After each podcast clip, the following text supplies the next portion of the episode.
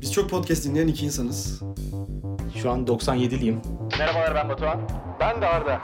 Ve 20 yaşlardasınız. noktada da yani full haberler, Twitter, Instagram, korona, korona, içimiz dışımız, sağım solum korona.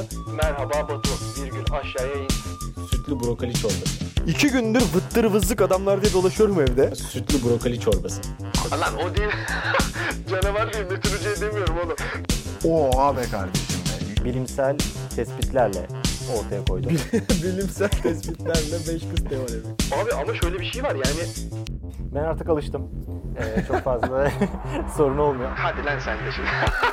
Ama aramızdaki güne. mesafeler 20'li yaşlara engel mi? Değil.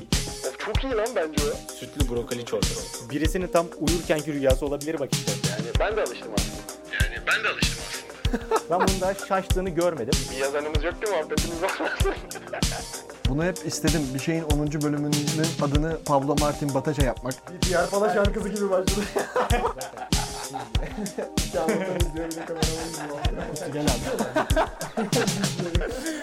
neredesiniz lan falan diye böyle. Her hafta yeni bir sosyal izolasyon şarkısıyla karşınızdayım. ya bak ben mesela şey de istiyorum.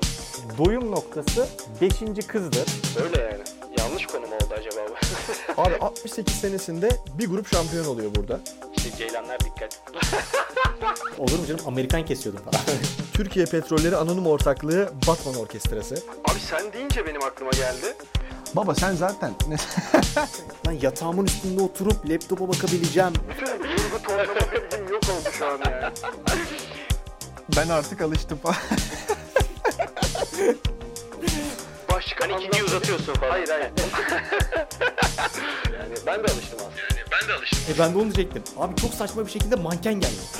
Ve böyle hani Abi Kutsi'yi dün TRT'de gördüm. Nasıl yaşlanmış ya.